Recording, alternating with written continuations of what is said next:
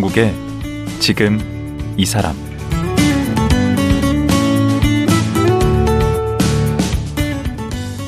안녕하세요.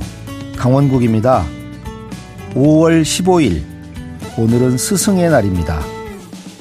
과거에 스승하면 제자들의 삶에 큰 영향을 끼치는 인생의 선생님이었습니다.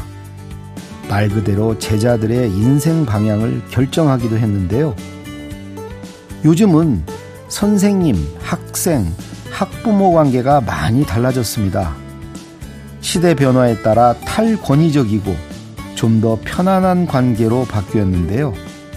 안타까운 것은 요즘 교사, 학생, 학부모 모두가 그렇게 행복해 보이지는 않는다는 것입니다. 심하면 서로를 불신의 눈초리로 바라보기도 하는데요. 왜 그럴까요? 오늘은 이 문제를 고민하고 해결 방법을 찾는 두 선생님을 모셨습니다. 권영의 김찬경 선생님. 지금 만나보겠습니다.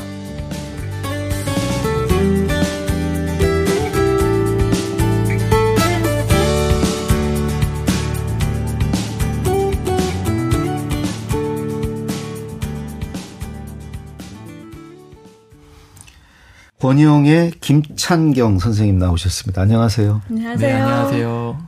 오늘이 스승의 날입니다. 예, 네. 스승의 날이라고 해서 부른 건 아니고 그냥 모시려고 했는데 오늘 또 마침 또 스승의 날이고. 예. 우선 김창경 선생님은 제주에서 지금 올라오셨다고. 네, 제주에서 왔습니다. 제주 어느 학교에 지금 어, 계시죠? 저는 제주 애월 초등학교에 근무하고 있습니다. 선생님이시고 네. 우리 권영애 선생님은 지금 선생님은 아니시죠? 네, 학교를 그만둔 지가 한 6년 됐고요. 네. 현재는 가천대에서 이제 유아교육과에서 아이들 가르치고 있고 또 사람엔 사랑 연구소를 운영하면서 사람 엔 사람. 사랑 연구소. 아 사람 엔 사람. 사랑. 아 사람 안에 사랑. 음. 네. 그러면 그 초등학교 선생님이셨어요? 네. 얼마나 하신 거예요? 31년. 그러면은 정년을 하신 건 아니에요? 음. 아니요. 명퇴를 했어요. 왜요? 어, 제가 그 한 20 몇 년 차에 네. 많은 분들이 저에게 책을 내달라고 너무 요청을 하셔서 뭐 어떤 내용인데요? 사랑 이야기, 아이들을 사랑하고 아팠고 또 다시 아이들을 사랑한 이야기들인데 음. 그래서 이제 그 책을 세상에 내게 됐고 네. 그리고 갑자기 너무 바빠진 거예요. 음. 그래서 이제 제가 바빠지다 보니까 실제 정작 제가 사랑했던 아이들을 소홀히 하게 되는 거예요. 아 그때는 그걸 같이 하셨구나 병행하셨구나. 네. 예. 그래서 어, 더 많은 아이들을 사랑하는 길은 동시에 두 개를 하는 게 아니라 음. 아이들만 가르치든 아니면 다른 분을 만나든. 네. 음, 그래서, 그래서? 네, 나오게 됐어요. 어, 아깝겠다.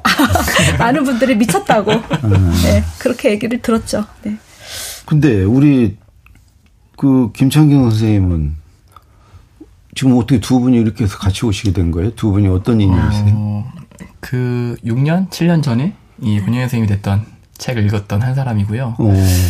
어, 그 카페에서 그 책 있는데 제 선생님이 전 읽으면서 눈물이 주르륵 주르륵 났어요. 어. 와, 이 어떤 교실에서 그 아이들을 바꿔낸 기적 같은 이야기들. 그 책 제목이 뭐예요? 그 아이만의 단 한 사람. 음. 이라는 책이었고 그 책 읽으면서 어 궁금하기도 했고 예. 무엇이 이 아이들을 근원적으로 바꿨을까 음. 그 힘이 궁금하기도 했고 사실 이게 책 책이 책이니까 이 사람이 정말 진짜일까 음. 직접 내가 찾아가서 한번 겪어봐야겠다 그래서 이 권영 선생님을 제가 운영하는 학교에 제가 지원해서 2년이 되게 그래요? 됐습니다. 네, 책 읽고 거기에 지원을 했다고요, 그 학교에? 네. 교사 학교. 아, 교사 학교? 네. 그 어떤 교사 학교인데요? 권 선생님이 얘기해 보시죠. 아니, 제가 이제 학교 밖에 나와서 그, 즉, 늘 저를 질문을 하게 했던 거는 만약에 6개월만 산다면 난 뭐를 제일 우선해야 될까? 음. 근데 저는 사랑의 어떤 체험을 하는 교사 300명? 그분들 세상에 남기고 죽고 싶다. 그런 마음이 아, 그 있었어요. 교사를 가르치는 선생님으로 살고 싶으셨네? 그러니까 가르친다기보다는 어. 함께 체험을 해서 어. 그 길을 오래오래 갈 수 있는 선생님들을 음. 전 체험 안에 있다고 봤거든요. 음. 그래서 그 학교를 열은 거죠. 그 학교 이름이 뭔데요? 어, 버추 코칭 리더 교사 성장 학교. 아, 학교 이름 되게 길죠. 너무 복잡한데. 네. 아 일단은 네. 그저 버추 그 버추 뭐 미덕 그런 거예요. 네네네. 우리 그 안에 virtue를 네 coaching으로 버, virtue 이건 노래는 알겠는데 네네 virtue를 coaching해? 네. 그런 리더를 키워요? 그렇죠. virtue coaching 리더? 네. 그걸 언제부터 했다고요? 2000 제가 어 18년부터요. 그럼 지금 한 6년 차예요, 그러면? 네, 네. 아, 그럼 매년 선생님들을 모아요? 모집해요. 몇 분이나? 어, 첫 해에 50명, 그 다음 해부터는 30명. 오. 네. 그 지금 계속 6년 동안 해오고 있는데 우리 김창균 선생님이 그 꼬임에 빠지셨구나. 제가 2기로 들어갔습니다. 이기로 네. 네. 그 책을 읽고 어, 확인해 볼 겸 해서 지- 이분이 진짜 책에 나온 대로 그런 분 맞나? 예? 네. 가보니까 맞아요? 그 어떤 느낌이냐면 그 우리가 보통 이렇게 생각하는 거랑 우리가 행동하는 게 조금 다르잖아요. 다르죠. 저도 책에 쓴 거랑 저랑 달라요.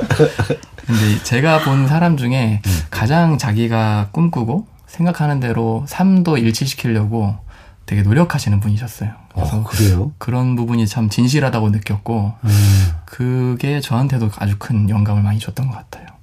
오, 아주 단단히 세뇌가 되셨네요.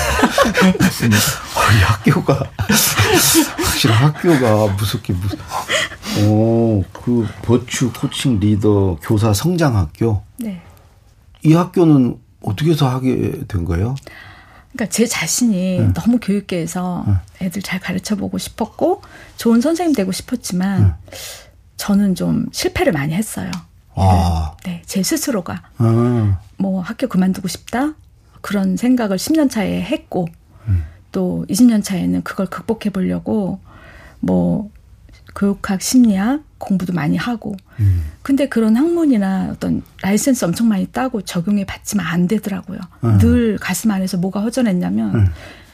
애들을 보내고 나면 제가 있을 때는 쓰레기를 버리고 다 가는데 제가 잠깐 바빠서 없으면 쓰레기장 주변에 쓰레기 그냥 있는 거예요. 음. 그럴 때 마음이 되게 허전하더라고요. 그러니까 아이들이 그런 거라는 거죠? 네. 어, 교육이 좀 무의미한 것 같아요. 네. 아니, 그 쓰레기 그 버리고 간 거 그거 하나 보고 그렇게 그런 마음을 먹으셨을 리는 없고 무슨 계기가 있을 거 아니에요. 예를 들면 제가 10년 차에 음. 아이를 때려서 입원시킨 적이 있었어요. 아이가- 때려서? 네. 그때 이제 아이들 운동회 연습시키다가 음. 이제 그 당시만 해도 막 그 엄청나게 그런 게 붐이잖아요. 근데 이 아이가 딴청을 파니까 아, 그렇지. 막 경쟁 시켜서 네, 그때 반 그래갖고 1등 해야 되지. 이제 나오라 그래갖고 이제 어, 엎드려 뻗쳐 하나씩 때리는데 어. 얘 무서우니까 피한 거 이렇게. 아, 피하면 더 피하다 짜증나지. 허리를 맞은 거예요. 아, 허리를 맞았어요. 네. 그래서 제가 엄청나게 이제 조사받고 막 이제 그리고 그런 이제 자기를 돌아본 거예요? 그렇죠. 나는 이 일을 왜 하나? 내가 이렇게 악마가 되어가고 있는가. 그래서. 그러니까, 그러니까 굉장히 좋은 선생님이고 싶은데 왜 이렇게 현실은 어려울까? 어. 네. 그래서 이 네. 학교를 열었는데 김창현 선생님이 학교 가보니까 뭘 가르쳐 주던가요? 어, 이 학교가 가장 특이한 거는 첫날부터 지식 뭐 이런 거 안 가르쳐 주겠다. 기술 방법 이런 거 안 가르쳐 주겠다. 대신 선생님의 이야기를 해라. 뭐 이런 왜? 난 자기 왔는데 얘기를? 내 얘기를 해라. 어. 근데 최근에 그 나의 해방일지라는 드라마에서도 이제 직장인들이 해방 클럽을 만들어서 이렇게 위로 없이 조언 없이 이렇게 자기 얘기를 이렇게 나누는 장면이 나오잖아요. 아, 그렇군요. 그런 것들을 했어요. 했어요. 교사들끼리 음. 정말 한 명 한 명 그냥 자기 인생 이야기도 하고 자기 음. 아팠던 어린 시절 이야기도 하고 그 교사로서 지내면서 사실 옆반 선생님한테도 꺼내보지 못했던 이야기들을 거기서 꺼내고 울고 웃으면서 거기서 뭔가 좀 치유되고 해방된다고 많이 느꼈어요. 아, 그런 그. 느낌이 너무 좋다. 어, 뭘 가르쳐 주는 게 없고. 예. 어, 그럼 또 완전 날로 먹는 학교네. 그렇죠. 아니, 우리 권 선생님은, 권영현 선생님은 왜 그런 학교를 열었어요? 아 저는 제 스스로가 응. 제가 지식이나 이런 것들을 다 내려놓고 응. 오로지 제 삶을 아이들에게 집중하고 뛰어들었을 때 네. 그런 어떤 지식보다 아이들이 빨리 변하는 걸 전 체험했어요. 어. 아침에 가면 응. 오로지 아이들 갈 때까지 저는 아침에 1분 단부터 음. 머리 쓰다듬어 주고 몸으로 그냥 아이들 일상에 뛰어들었어요. 음. 그렇게 아이들을 오감으로 만지고 눈에 담고 또 아이들 목소리 들어주고 그 아이들 삶에 뛰어들 때 그 아이가 변한다는 걸 10년간 체험했어요. 음, 그래서. 근데 이제 그거하고 이 학교를. 그래서 이제 선생님들한테 네. 음, 이제 모집할 때 지식 컨텐츠 노하우 전수 없이 우리 사랑 체험해 보자. 음. 내가 나를 사랑하는 체험해 보자. 아, 자기부터 네. 자기를 사랑해야 학생을 사랑할 수 네. 있으니까. 그리고 내 존재 있는 그대로 체험해 보자. 음. 그걸 우리 안에서 우리가 한 3년만 해 보자. 지금 3년째 그럼 그러고 지금 지금 4년째. 4년도 넘었고요. 저는 그 체험이라는 말이 음. 핵심인 것 같은데, 그러니까 우리가 좋은 책 읽으면은 다 이렇게 들어오는 게 있잖아요 머리로. 네. 근데 그런 거 아니고 직접 오감으로 이렇게 경험하는 거. 근데 이제 신비했던 건 그렇게 이제 한 달에 한 번씩 올라가서 그런 체험들을 선생님들이랑 같이 하고 음. 다음날 이제 또 출근을 해서 아이들을 봐야 되잖아요. 음. 그때 제가 훨씬 느긋하고 제가 아이들을 제가 겪었던 그대로 본다는 걸 느낄 수 있었어요. 아. 그냥 제가 조금 뭐 장난치고 오늘 좀 말 안 들어도 음.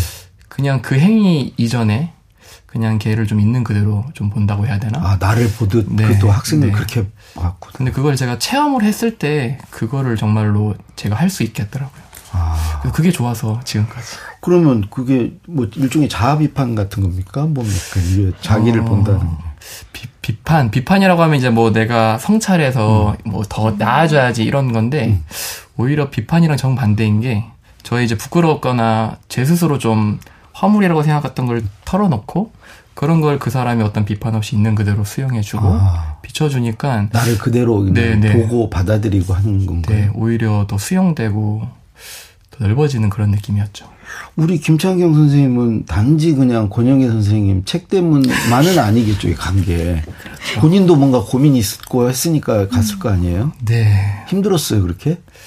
어, 정말 몇 년째 교사하셨어요, 그때가? 그때가 한 10년, 9년? 저는 사실 첫 해 선생님 돼서 전 잘할 수 있을 줄 알았어요.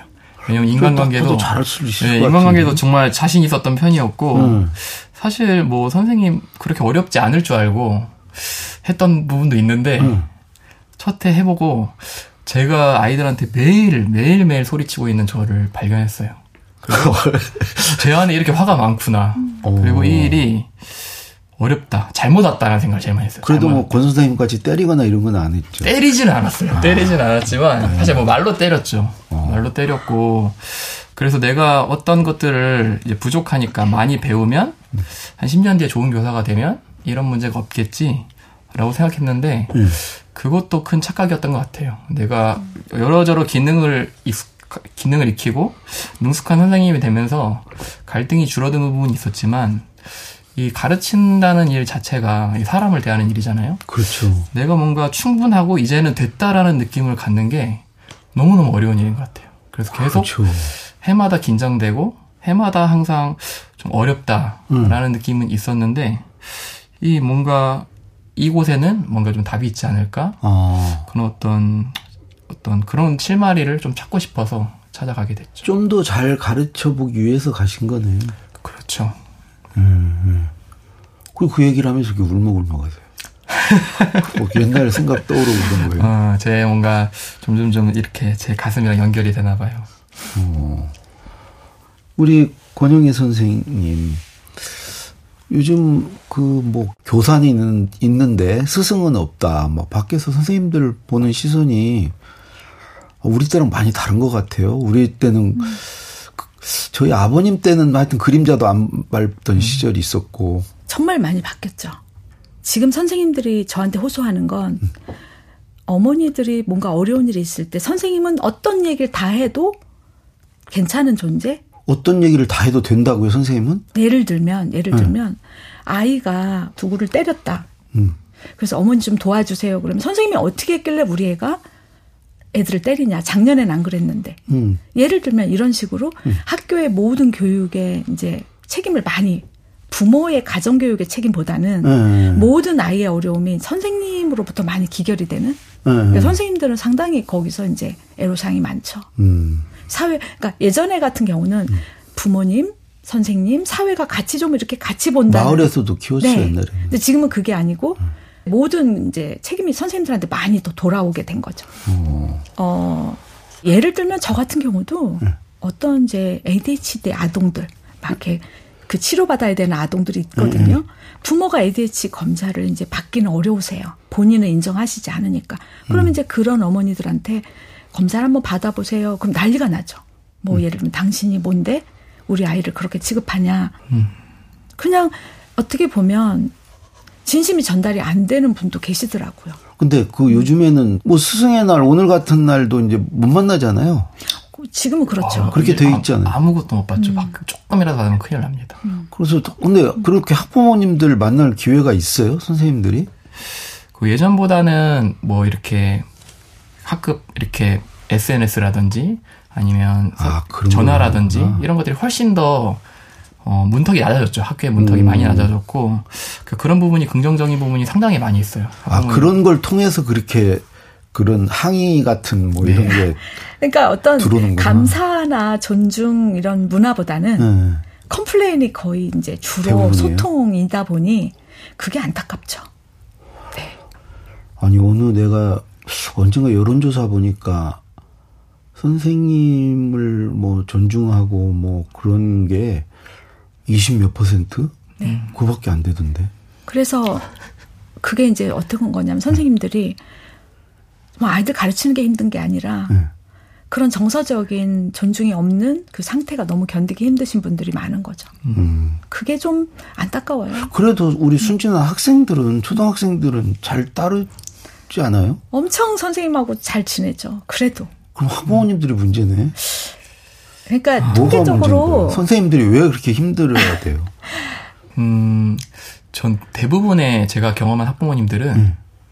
어, 선생님을 존중하고 정말로 그리고 그 진정성을 대부분 알아주시고 음. 근데 선생님이 어디서 다 꺾이냐면 정말 학교에 정말 어려운 아이들을 위해서 내가 온 정성을 다해서 이렇게 에너지를 쏟고 있는데 그 과정이 완전할 수가 없거든요. 이 사람을 가르친다는 것 그렇죠. 자체가 음. 되게 그 불안전함을 갖고 있는데 그 부분을 딱 치고 들어올 때가 있어요. 선생님 이거 왜 이러셨어요?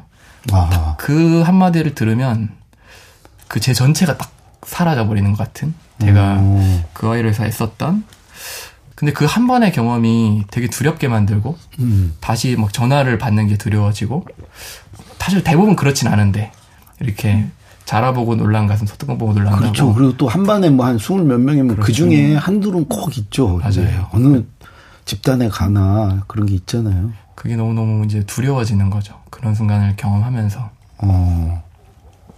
그 지금 십몇 년 차인데도 그러세요? 아, 이거는 저는 30년이 되더라도 어, 익숙해지긴 어려운 것 같아요. 뭐, 딴 게 없어도 살지만 내 진심이 왜곡받으면 그 순간만큼은 정말 억울해지잖아요. 음. 어, 근데 교사들한테 가장 진정성은 그래도 내가 여러 부족함은 있지만 음. 내가 교사로서 이, 아들, 이 아이들을 그래도 책임감 있게 잘 가르치겠다. 음. 이게 교사의 마지막 자존심인데 어. 어떻게 그러셨어요라는 딱 이야기를 듣는 순간 할, 멍, 멍해져 버린다고 하 야, 그럼 완전 지뢰밭이네. 선생님 입장에서는. 그러니까 이게 옆에서 선생님들이 상처받더라고요. 아, 뭐 돈 받은 만큼만 해. 와, 이런 얘기 들을 때 참 많이 슬프죠.